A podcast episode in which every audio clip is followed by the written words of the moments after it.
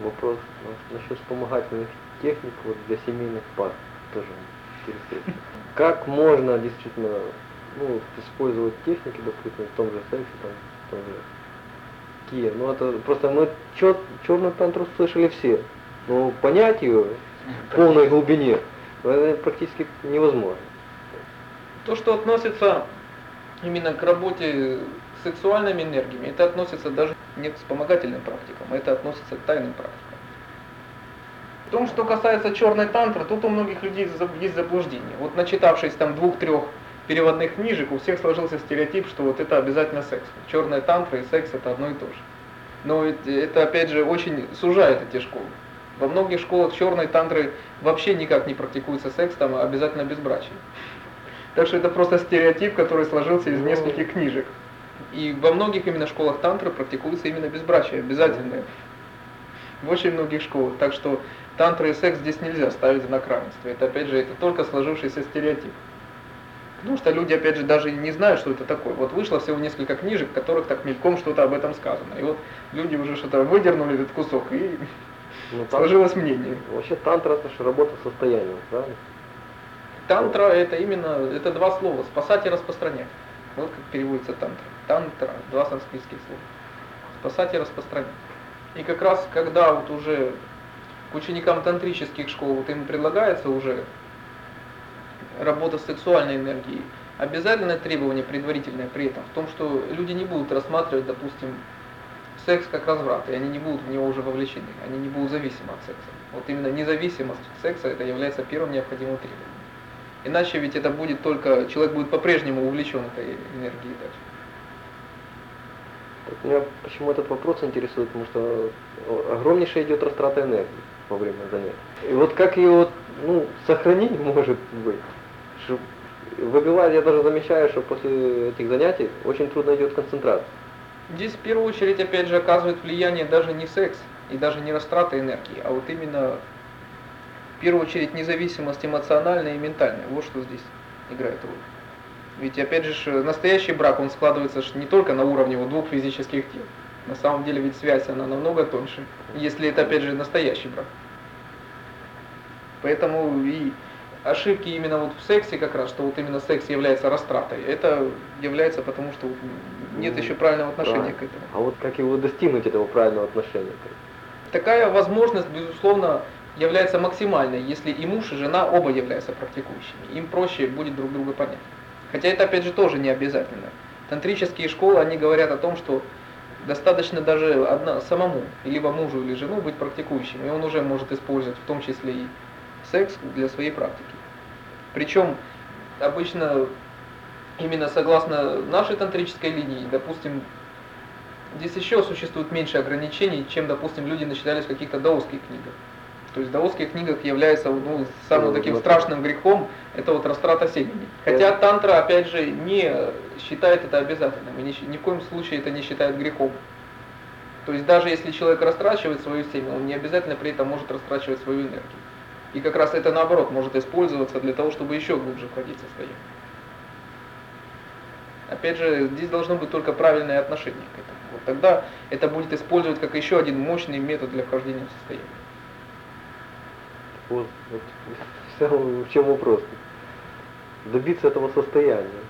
Потому что мы же, я так понял, используем это состояние ну, 10%, может, даже вот минимум еще от оргазма для достижения, ну это же только начальная стадия проходит.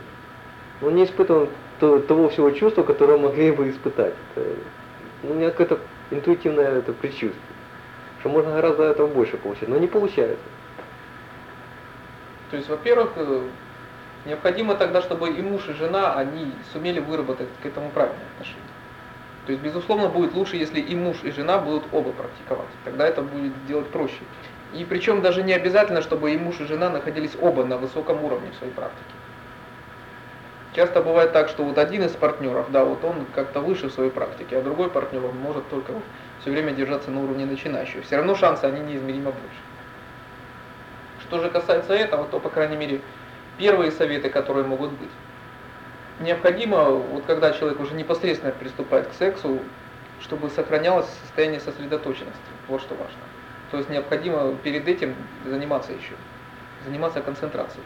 И уже когда человек переходит непосредственно к сексу, чтобы он оставался в состоянии концентрации. И тогда задача будет уже в практике в том, чтобы оставаться, оставаться в этом состоянии даже во время занятий сексом. И здесь как раз что помогает? Помогает вот как раз вот этот опыт предварительный, вот о котором ты говорил, вот когда человек может суметь отстраниться от собственного тела. Но точно так же, как можно наблюдать за сидящим своим телом, точно так же можно наблюдать за своим телом и во время секса. Это Ну, тоже конечно. точно так же возможно. Но для этого просто опять же нужен некоторый навык концентрации. И вот тогда, в общем-то, занятия сексом они не пострадают, они не будут даже уменьшены. Но тогда даже глубина восприимчивости, она во время занятий сексом, она будет намного выше. Ведь обычный половой оргазм для людей это очень конечный, очень Секундный, маленький, секундный. очень маленький. Официальная статистика, да, говорит, что оргазм в основном мужчины испытывают где-то от 0,4 секунды до 2,5. То есть в нем есть определенный конечный предел, и временной, и само состояние, оно очень непродолжительно.